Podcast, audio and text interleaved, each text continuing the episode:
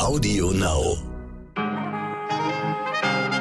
Guten Morgen, liebe Zuhörerinnen. Heute ist Freitag, der 19. November. Ich bin Michel Abdullahi und hier ist für Sie heute wichtig mit unserer langen Version. Na, meine liebe Zuhörerinnen, sind Sie zufällig Astronomiefans und versuchen heute Morgen etwas von der partiellen Mondfinsternis zu sehen. Mit etwa sechs Stunden ist das die längste Mondfinsternis seit fast 600 Jahren, bei der der Mond nicht hell, sondern rötlich oder rotbraun schimmert toll für Hobby-AstronomInnen, allerdings leider schlechter zu sehen von Deutschland und Europa aus. Der Höhepunkt soll zu deutscher Zeit um 10 Uhr morgens sein. Sollten Sie uns allerdings aus den Vereinigten Staaten zuhören, könnten Sie mehr Glück haben. Wenn ich mir aktuell das politische Schauspiel in Deutschland anschaue, wäre ich ab und an auch fast lieber auf dem Mond. Das habe ich zumindest bei der gestrigen Ministerpräsidentinnenkonferenz kurz MPK gedacht. Die analysieren wir gleich gemeinsam mit Chefredakteur Horst von Butler, meine Damen und Herren. Einem meiner absoluten Lieblingsgäste hier bei uns im Podcast. Sie wissen, Menschen, die gut sind, Menschen, die souverän sind, Menschen, die kompetent sind, werden immer und immer wieder bei uns hier eingeladen. So auch Horst. Bleiben Sie gespannt.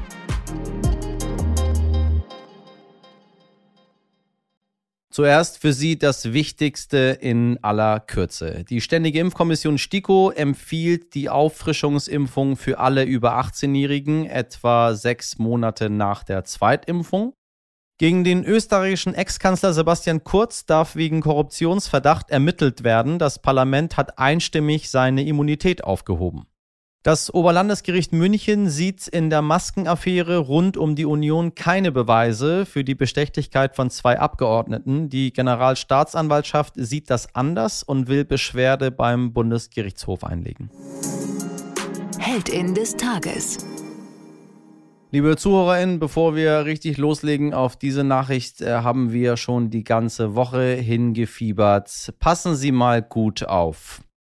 Sehr viele Vögel, sehr viele, sehr viele machen sich auf eine Reise. Sie möchten hinter dem magischen Berg Rauf ihre Königin sehen, um von ihr weise Ratschläge über ihr Leben und ihre Zukunft zu erfahren. Einige Vögel schaffen es nicht und am Ende werden 30 Vögel hinter diesem Berg den sogenannten Simurg sehen. Wenn man das Wort Simurg aus dem Persischen auseinandernimmt, dann sieht man dort das Wort Si, das bedeutet 30, und Murk, das bedeutet Vogel. 30 Vögel erreichen am Ende diesen mystischen Berg und dann merken sie, dass sie, die 30 Vögel, die wahre Königin sind, die gemeinsam über die Zukunft ihres Lebens entscheiden. Das ist, wie ich Ihnen schon äh, vor einigen Tagen erklärt habe, die Quintessenz aus dem Buch Die Konferenz der Vögel von Attar, äh, ungefähr im 12.-13. Jahrhundert äh, im Iran verfasst. Attar gilt als einer der bedeutendsten persischsprachigen Lyriker, äh, soweit, dass über ihn gesagt wurde, Attar haft shahr ish ra gasht mo hanuz andar khame yek kuche das ist ein äh, bekanntes persisches Sprichwort, das sagt, Ator hat die sieben Städte der Liebe durchwandert und wir, ja, wir befinden uns noch nicht mal in der ersten Kurve unserer Straße. Warum erzähle ich Ihnen das? Weil der Vogel, der diese Vogelkonferenz anleitet und äh, die anderen 29 Vögel hinter diesem Berg führt, um ihnen dann beizubringen, dass ein bisschen auch Demokratie letztendlich dahinter steckt. Ne? Sie haben keinen einzigen Anführer, sondern zu 30 sind sie ihr gemeinsamer Anführer. Dieser Vogel, der Wiedehopf wurde zum Vogel des Jahres 2022 gewählt. Wir gratulieren aus den Tiefen unseres Herzens diesem schlauen Wegbereiter, der wusste, dass die Menschen nur gemeinsam an das Ziel kommen können und nicht ganz alleine. Meine Redaktion findet völlig verdient Gratulationen mit dieser coolen Frisur kann einfach niemand mithalten. Vielleicht hat man in Westeuropa auch nur die Frisur gesehen und wusste nicht, dass äh, dieser Vogel so unglaublich schlau ist und in der persischsprachigen Mythologie schon seit so, so vielen Jahren so bedeutend. Wo ist Peng Shuai? Die chinesische Tennisspielerin hat vor kurzem öffentlich Vergewaltigungsvorwürfe gegen den ehemaligen Vizepremierminister Chinas erhoben. Obwohl sie eigentlich zu den größten Sportstars des Landes gehört, gab es seitdem kein Lebenszeichen mehr von ihr bis jetzt. Mein Kollege Jens Mühling hat sich intensiv mit dem Fall beschäftigt. Was wirft Peng dem Funktionär denn eigentlich vor? Also das Ganze begann mit einem Post im chinesischen sozialen Netzwerk Weibo, den Peng Shui dort am 2. November absetzte. Ziemlich explosiven Inhalt. Äh, sie äußerte darin Vorwürfe gegenüber Zhang Gaoli, das ist der ehemalige chinesische Vizepremierminister. Und äh, Peng beschreibt in diesem Post, dass sie mit äh, Zhang zunächst vor etwa zehn Jahren eine einvernehmliche Affäre hatte die Zhang dann aus Vorsichtsgründen beendet hat, als er 2012 in den Ständigen Ausschuss des Politbüros aufstieg. Das ist das höchste Führungsgremium der Kommunistischen Partei in China. Weiter sagt äh, Peng dann in dem Post, dass sie vor etwa drei Jahren dann nochmal von Zhang kontaktiert wurde. Er hat sie zum Tennisspielen äh, nach Peking eingeladen, so beschreibt es Peng. Und am gleichen Tag hat er sie in seiner Wohnung zum Sex gedrängt. Äh, sie schreibt weiter, dass sie diesen Übergriff weinend und gegen ihren Willen über sich ergehen lassen hat. Peng beschreibt dann abschließend noch, dass sie sich seitdem wie eine wandelnde Leiche gefühlt hat. Wie ist die chinesische Regierung mit den Vorwürfen umgegangen? Nachdem die Vorwürfe durch den Post von Peng Shui auf Weibo bekannt wurden, ging alles sehr schnell. Es dauerte nicht mal eine halbe Stunde, bis dieser Post wieder gelöscht war. Das ist in China nicht unüblich. Die äh, Zensoren der Partei überwachen die sozialen Medien sehr genau und sobald dort irgendwas passiert, was ähm, aus staatlicher Sicht äh, nicht erwünscht ist, dann greifen Zensoren ein und löschen Inhalte. Und genauso war es auch im Falle dieses Posts von Peng Shui. Innerhalb kürzester Zeit war der wieder verschwunden. Kurze Zeit später verschwand dann auch Peng Shui selbst. Sie ist äh, seit diesem Post in der Öffentlichkeit nicht mehr gesehen worden. Ihr Weibo-Profil ist nur noch eingeschränkt zugänglich und ihr Aufenthaltsort ist unbekannt. Natürlich haben wir einige davon Screenshots gemacht, die seitdem so im, im nicht-chinesischen Teil des Internets kursieren, also außerhalb der Reichweite der Zensoren. Aber in China selbst ist von diesem Post nichts mehr übrig und auch ansonsten ähm, ist dieser ganze Skandal geblockt. Also man kann danach in äh, China nicht mehr suchen. Die Zensoren sind teilweise so weit gegangen, dass vorübergehend sogar das Wort Tennis keine nennenswerten Treffer mehr in den sozialen Medien lieferte. Das ist insofern typisch, als es hier um einen Spitzenfunktionär geht. Und immer wenn in China hohe Funktionäre der kommunistischen Partei beteiligt sind, herrscht absolute Geheimhaltung, absolutes Tabu. Da wird nicht drüber debattiert, da darf nicht drüber debattiert werden und das wird rigoros unterbunden. Insofern ist das typisch. Jetzt ist ja angeblich eine E-Mail von Peng Shuai aufgetaucht. Darin beteuert sie, zumindest laut chinesischen Staatsmedien, es gehe ihr gut und sie nehmen sich nur eine Auszeit. Wie glaubwürdig ist diese Mail? Es hieß zu diesem ganzen Skandal zunächst von äh, Steve Simon, dem äh, Chef des Frauentennisverbands WTA, dass er mit äh, Verbandskollegen in China telefoniert habe, also mit dem chinesischen Tennisverband, und dass man ihm dort versichert habe, Peng geht es gut und sie halte sich in Peking auf. Äh, Simon fügte dann allerdings von vornherein skeptisch hinzu, dass er das nicht überprüfen könne und ähm, zu Peng leider keinen Kontakt habe und sie nicht erreichen könne. Es tauchte dann etwa zwei Wochen später ähm, plötzlich eine E-Mail auf, die ein äh, chinesischer Auslandssender veröffentlichte äh, die angeblich von Peng stammt und an Steve Simon gerichtet war. In der Peng äh, schrieb, es gehe gut, sie ruhe sich nur zu Hause aus und ähm, die Vorwürfe, die äh, der Frauentennisverband auf seiner Website verbreite, seien unwahr und zwar, zwar inklusive des äh, sexuellen Missbrauchsvorwurfs. Tatsächlich äh, wirkt diese Mail wenig glaubwürdig und ähm, dürfte eher der Versuch sein, ein bisschen Verwirrung zu stiften und ähm, im Inland ähm, so ein bisschen den Wind aus diesen ganzen Argumenten zu nehmen, die jetzt äh, oder auch aus den Fragen zu nehmen, die jetzt aus dem Ausland an, an China gerichtet werden. Das klingt stark, als solle da etwas unter den Teppich gekehrt werden. Wir hoffen natürlich sehr, dass es Peng gut geht und sie bald wieder auftaucht. Äh, von dieser Stelle erstmal vielen Dank, lieber Jens. Wir werden wirklich ein sehr schlimmes Weihnachtsfest haben, wenn wir jetzt nicht gegensteuern. Das sagte RKI-Chef Lothar Wieler am Mittwochabend über die derzeitige Corona-Situation und er ist nicht der einzige Wissenschaftler, der mit so deutlichen Worten wie nie an unsere PolitikerInnen appelliert.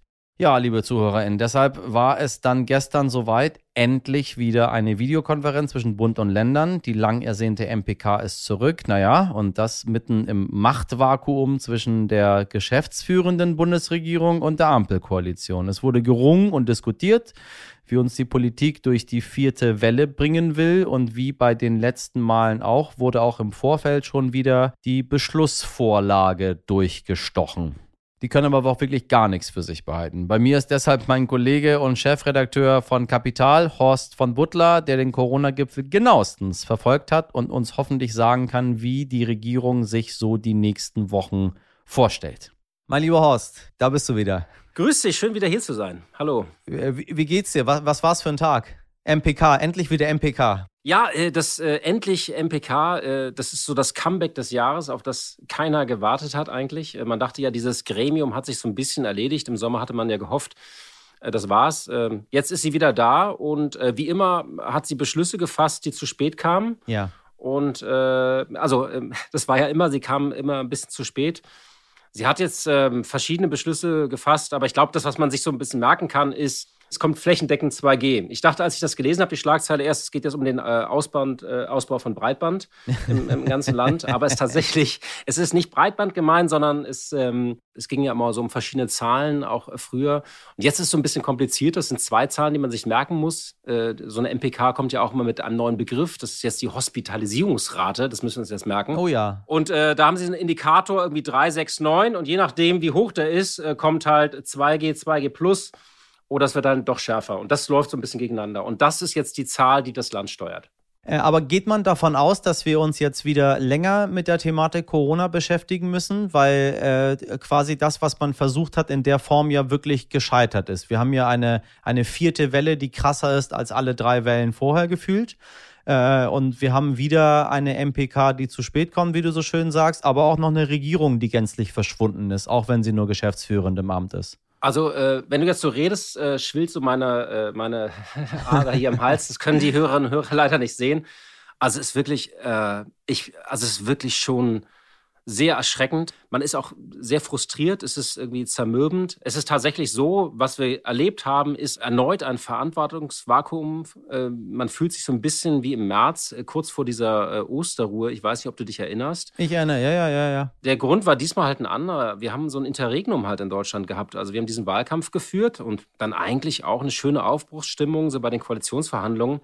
Und wir dachten so, wir können das Land jetzt so Richtung Aufbruch und Neustart steuern. Also da gab es irgendwie diese Annäherung zwischen Grünen und FDP mit diesen Selfies und dann kam die SPD an Bord und äh, es wurde diszipliniert verhandelt, es sickerte nichts mehr durch, seitdem die Union Richtig. nicht mehr mit am Tisch saß. So und das war und man dachte, ach jetzt machen wir ja Klimaschutz und wir investieren. Und Corona hatte man nicht so auf dem Zettel. Und übrigens, so ein Virus interessiert auch überhaupt gar nicht, äh, ob gerade eine hm. Regierung abgewählt ist oder nicht.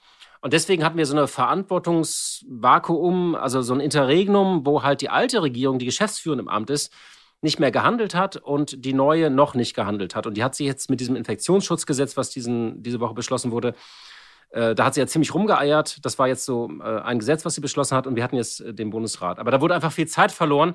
Aber das Versagen geht eigentlich noch zurück. Das geht zurück bis zum Sommer. Ich weiß noch die ganzen Debatten, ähm, die Zahlen, äh, die gezeigt wurden. Es war klar, es könnte diese vierte Welle kommen. Es war klar, wir brauchen diese Boosterimpfung.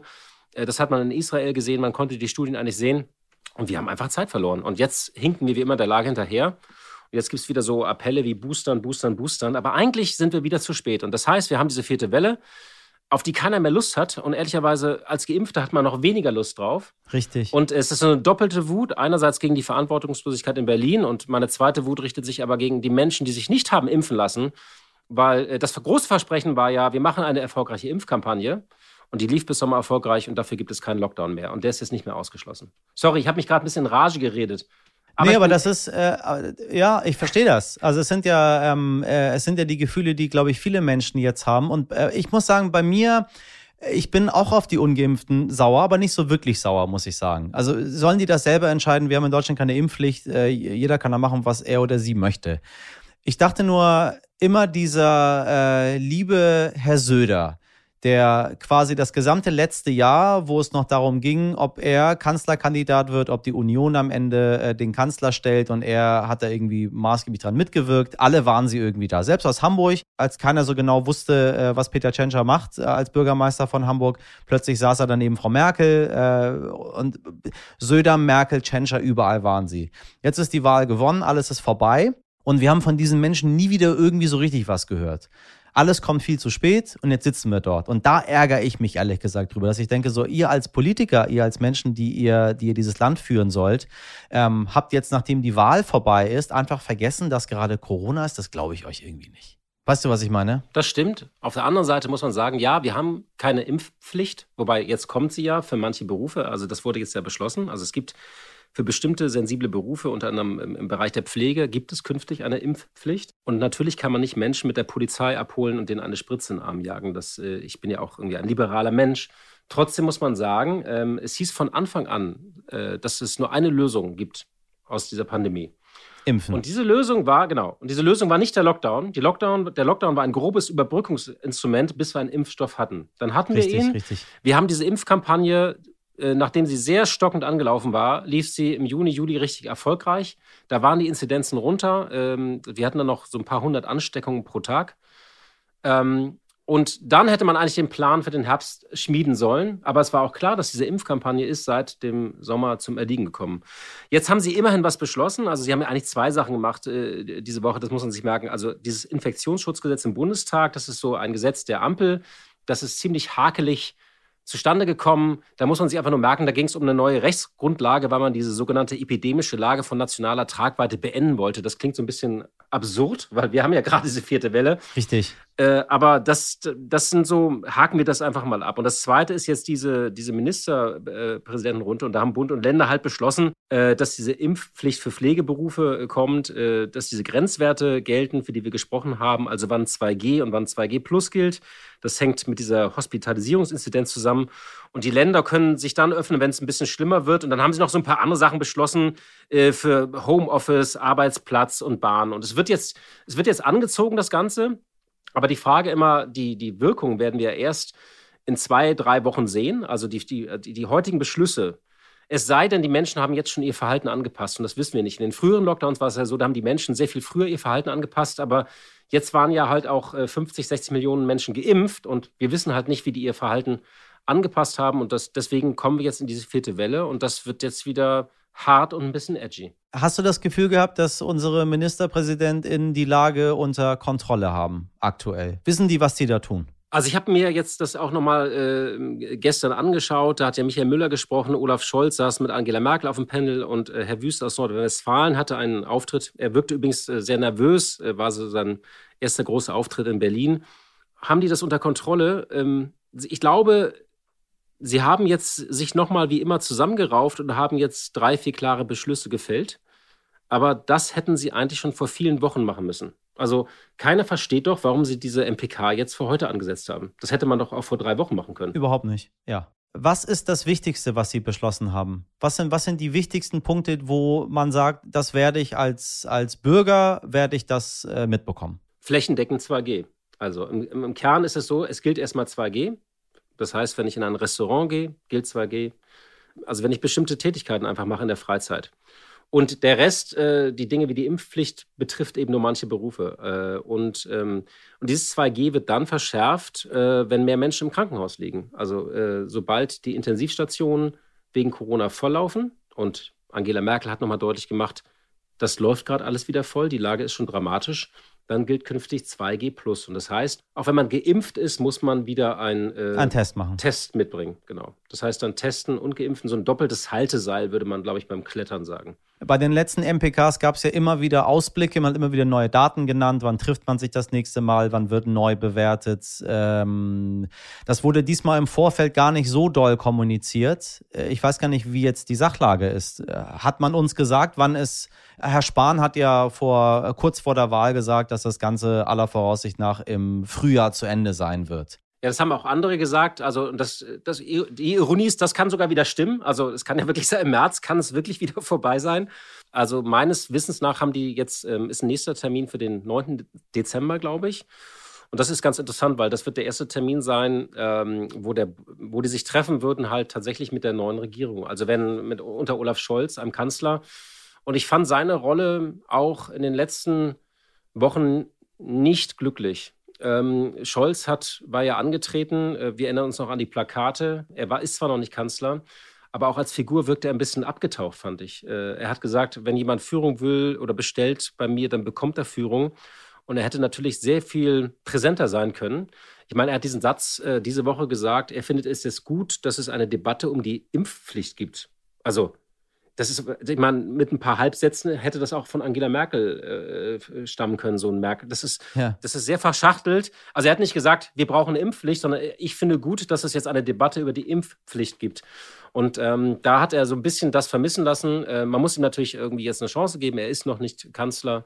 Äh, aber es waren alle unglücklich. Die FDP hat gemerkt, dass sie in ganz neue Zwänge kommt, wenn sie perspektivisch an der Regierung ist. Die Ampel musste sich zusammenraufen. Die Ministerpräsidenten haben wieder teilweise sehr, sehr lange einfach gewartet und auch taktiert. Und die Rolle der geschäftsführenden Regierung, äh, die war eben auch nicht gut, weil sie ist eben noch im Amt, klar. Also sie ist nur noch geschäftsführend im Amt, aber sie ist eben im Amt. Das heißt, sie könnte handeln. Äh, was war die Rolle der Grünen? Wie haben die überhaupt reagiert? Nach dem äh, rein und raus und rein und raus und doch nicht und jetzt so, wie das immer war? Also die, die Grünen ähm, waren so ein bisschen zwischen FDP und SPD. Also da gab es Debatten natürlich mit der FDP, aber auch mit der SPD. Da war man sich nicht einig. Ähm, die haben vor allem was anderes gemerkt. Äh, die, die Grünen wollen ja vor allem das Thema Klimaschutz und Erneuerung des Landes und Investitionen. Und das wird jetzt natürlich komplett überlagert durch dieses andere Megathema, durch diese vierte Welle. Und das ist aber nicht nur für die Grünen nicht gut, sondern das ist, ähm, das ist insgesamt fürs Land nicht gut, weil eigentlich wollten wir diesen Neustart ja wir haben diesen Neustart ja in den letzten Monaten so ersehnt und ausgemalt in so einer perfekten Welt. Also da kommt eine neue Regierung, wir haben ein bisschen Neustart, wir haben einen Aufbruch hier. Und jetzt ist das nicht nur mitten in einer vierten Welle, vielleicht sogar auch mit, mit schlimmen Bildern wieder aus Krankenhäusern und von Intensivstationen und diesen Hilfeappellen von Pflegerinnen und Pflegern. Ja. Und gleichzeitig ist es so, die Energiepreise sind explodiert, also die Menschen haben auch konkrete Nöte im Alltag. Und wenn der Alltag hart kalt und grausam ist, dann ähm, klammert man notgedrungen erstmal die Zukunft aus und dann wirken auch so Daten wie 2030 muss das passiert sein, erstmal weit weg. Das ist normal, normal menschliches Verhalten. Aber eigentlich hätten wir in eine Lage kommen müssen, wo wir endlich diese Zukunft bis 2030 auch anpacken, vor allem in Bezug aufs Klima. Du Horst, ich äh, bin hier, hier auf der Reeperbahn, äh, wo das Studio oh, steht, schön. wo ich immer äh, jeden Abend hier aufnehme. Äh, oder jeden Morgen oder jeden Mittag oder wann immer man spricht. Ist leer schon? Ist da leer? Also ist ausgestorben oder nicht? Ähm, nee, Reeperbahn ist wieder richtig schön voll. Äh, hier ist wieder Remi Demi. Äh, ist ja auch überall 2G. Mittlerweile hat man sich daran gewöhnt, dass hier 2G ist. Die Leute gehen wieder feiern. Wenn ich über die große Freiheit dann irgendwie, selbst wenn ich irgendwie so um 2 Uhr, 3 Uhr morgens, so an Freitagen, äh, nach Hause laufe, dann merke ich, da kriege ich nicht mal ein Taxi. Was ich sagen wollte ist, ich habe einen Döner gekauft und der Döner kostete 7,90 Euro. 7,90 Euro? 7,90 Euro. Ich, ihn, ich dachte, er hat sich versprochen. Ich habe gesagt, ich wollte einen Döner, keinen Döner-Teller. Da meinte er, nee, 97. Meine Großtante würde sagen, das sind ja fast 15 Mark. Ja, da hat sie auch recht. Das sind, das sind 15 Mark. So dürfen wir gar nicht umrechnen. Nee, aber ganz ehrlich, auf was gucken wir denn, ähm, wenn du jetzt mal die Stimmung auch der, der, der MPK mitgenommen hast, äh, auch des angehenden Bundeskanzlers, der neuen Regierung, ähm, der CDU. Auf was für ein 2022 schauen wir denn? Jetzt mal ganz abgesehen von Corona. Corona wird irgendwann vorbei sein. Punkt. So, aber was ist mit dem Rest? Also 2022, äh, also über die Inflation haben die jetzt nicht gesprochen, äh, sondern tatsächlich nur über Corona. Ähm, aber natürlich gibt es äh, andere große Themen. Äh, es gibt die Migrationskrise, die gerade so ein bisschen ihren Höhepunkt überschritten hat an der polnisch-belarussischen Grenze. Äh, das ist ein Thema, was natürlich der neuen Regierung auch auf die Füße fällt. Und das kann auch jederzeit wieder eskalieren. Da hat Merkel ja nochmal tatsächlich ihr Kapital eingesetzt und mit Lukaschenka äh, telefoniert. Aber das Thema Migration ist ein großes. Für 2022 sollte eigentlich ein Jahr äh, werden, wo Deutschland wieder neue Dynamik gewinnt, wo man beherzt einige Reformen anpackt. Und das kann, äh, das kann auch immer noch so sein. Also wenn wir jetzt, wenn wir tatsächlich unsere Impfkampagne wieder hochfahren, können wir das bis, ich bin jetzt kein, wirklich, also ich kenne jetzt nicht die genauen Zahlen, aber dann kann man das natürlich in den Griff bekommen. Ähm, und dann muss es, äh, muss es eine Regierung sein, die gewisse Dinge wieder anpackt. Wir investieren zum Beispiel viel zu wenig. Wir müssen Milliarden, und zwar drei bis, zwei bis dreistellige Milliardenbeträge in den Austausch unserer Infrastruktur investieren. Wir müssen nicht nur Gebäude dämmen, wir müssen Ölheizungen austauschen, Solardächer installieren, Windräder bauen. Äh, und das, das kostet nicht nur, es geht da gar nicht ums Geld, sondern es geht um unsere Investitionsfähigkeit und um unsere Investitionswilligkeit. Also oft wird das ja auch vor Ort verhindert, weil die Menschen keine Veränderung wollen.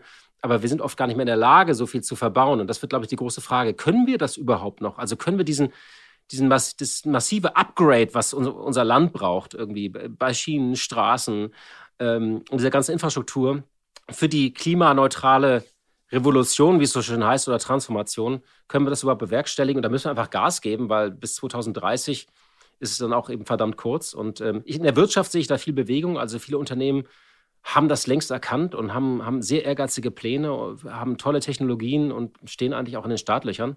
Und das muss eben auch zwischen Staat und Unternehmen und Wirtschaft Hand in Hand gehen. Also da geht es nicht mehr so um Staat gegen Markt, sondern das muss eine neue Symbiose sein, die da einfach äh, diese Transformation anpackt. Das klingt jetzt so ein bisschen sehr abstrakt, aber ich glaube, das ist die große Aufgabe für die nächste Regierung. Ähm, und wir müssen wieder Wachstum haben und die Inflation muss verschwinden. Also da heißt, nächstes Jahr muss einfach die Inflation, die jetzt sehr hoch ist, du hast deinen Döner erwähnt, da wurde gesagt, das, ist, das sind so, so ähm, Anpassungsmomente, das, das sind statistische Effekte, das ist ein vorübergehendes äh, Phänomen.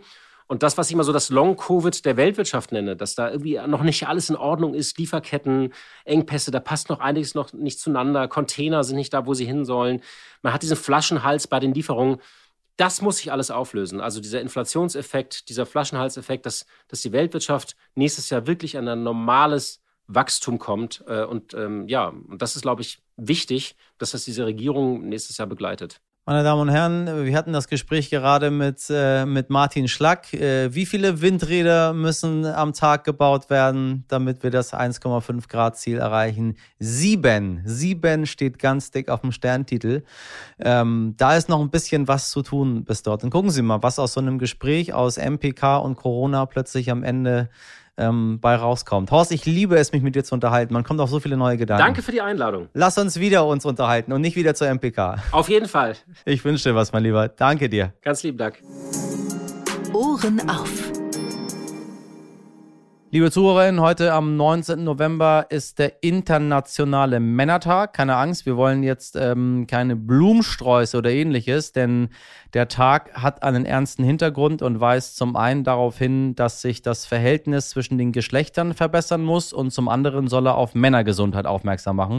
Körperlich, was zum Beispiel die Krebsfrüherkennung betrifft, aber auch psychisch, weil manche ihre Gesundheit leider nicht immer ernst genug nehmen. Das finden wir heute wichtig. Mein Kollege Kester Schlenz hat sich diesem Thema mit einem kleinen Augenzwinkern genähert.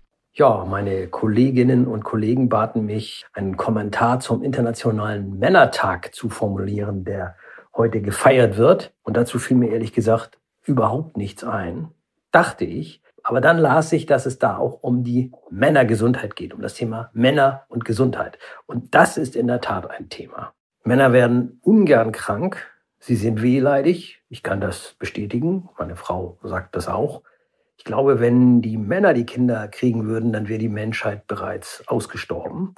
Und Männer wissen wenig über Medizin und Gesundheit.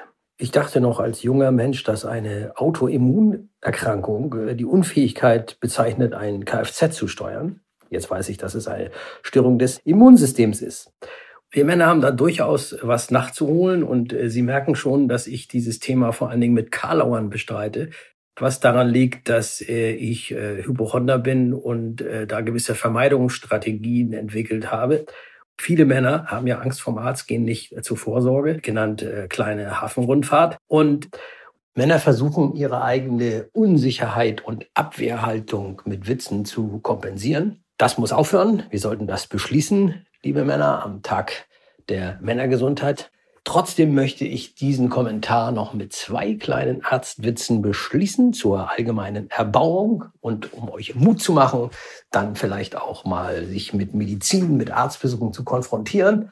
Witz Nummer eins. Wie heißt der Hausarzt von Pinocchio? Das ist der Holznasen-Ohrenarzt.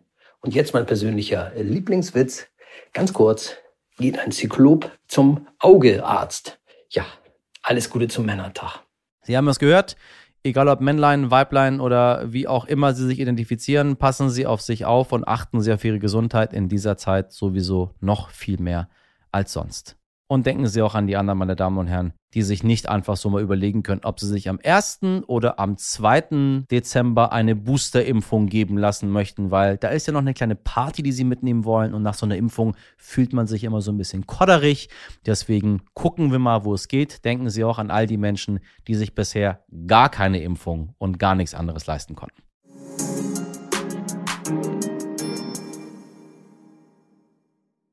Ihr Lieblingsmoderator checkt jetzt erstmal seine Vorsorgetermine. Ich kann Sie beruhigen und Ihnen versichern, dass ich zu allen Vorsorgeterminen hingehe, meine Damen und Herren, weil ich möchte Ihnen noch sehr, sehr lange treu bleiben und sehr, sehr viele Menschen ärgern, indem ich eine Million Jahre alt werde und dann eine Million Jahre durch Gender. Ich freue mich jederzeit über Ihre wortreichen Blumensträuße. Die können Sie gerne an heute wichtig at stern.de schicken, äh, genauso wie Themenvorschläge, Feedback oder Liebesbriefe an meine großartige Redaktion Sabrina Andorfer, Mirjam Bittner, Dimitri Blinski, Valerie Dörner und Frederik Löbnitz. Virtuelle Blumen gibt es übrigens auch für unsere Produktion Nikolas Femerling. We love you. Ansonsten kann ich Ihnen nur empfehlen, folgen Sie uns, empfehlen Sie uns weiter, bewerten Sie uns auf der Podcast-Plattform Ihrer Wahl. Wir würden uns riesig darüber freuen, wenn dort mehr als, sage ich mal, null Sterne bei rumkommen. Am Montag sind wir wieder für Sie da. 5 Uhr. Bis dahin, kick it like Wiederhopf. Machen Sie was draus. Schönes Wochenende. Ihr Michel Abdullahi.